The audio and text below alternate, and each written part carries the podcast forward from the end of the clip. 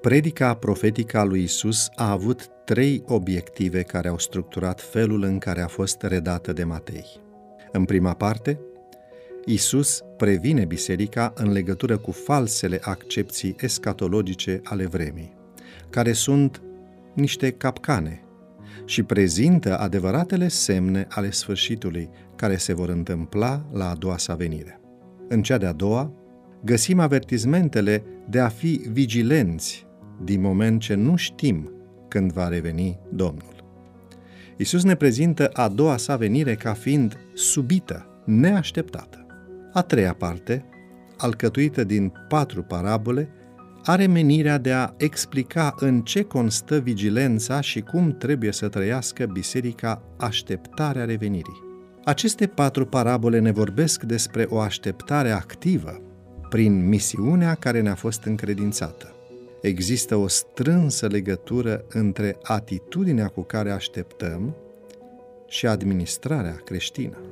Administrarea bunătății și a dragostei lui Dumnezeu, administrarea casei lui Dumnezeu, parabola robului credincios, și administrarea talanților puși în slujba bisericii, parabola talanților.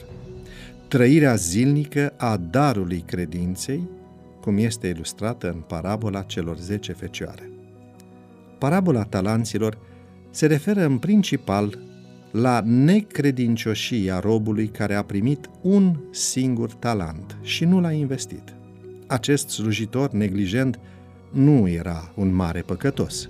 Nu delapidase, nu risipise averile stăpânului său.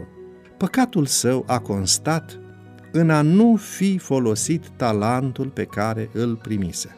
A comis și păcatul de a-i fi fost teamă.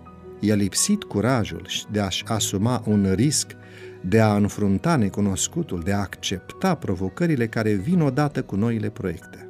Și a păcătuit și prin încercarea de a se justifica. A aruncat responsabilitatea unei administrări neglijente asupra Domnului și asupra circumstanțelor. Parabola ne mai învață și legea biblică a proporțiilor în slujirea Domnului.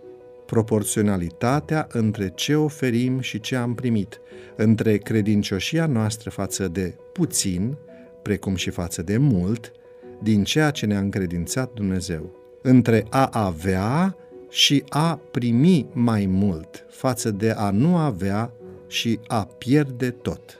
Acestea se aplică așteptării active, lucrării care ne rămâne de îndeplinit în vederea revenirii Domnului. Pentru că există în ceruri în Dumnezeu, să încercăm astăzi să fim credincioși chiar și în cele mai mici lucruri. Distribuie și prietenilor tăi devoționalul audio. Devoționalul audio de astăzi ți-a fost oferit de site-ul devoționale.ro în lectura pastorului Nicu Ionescu. Îți mulțumim că ne urmărești!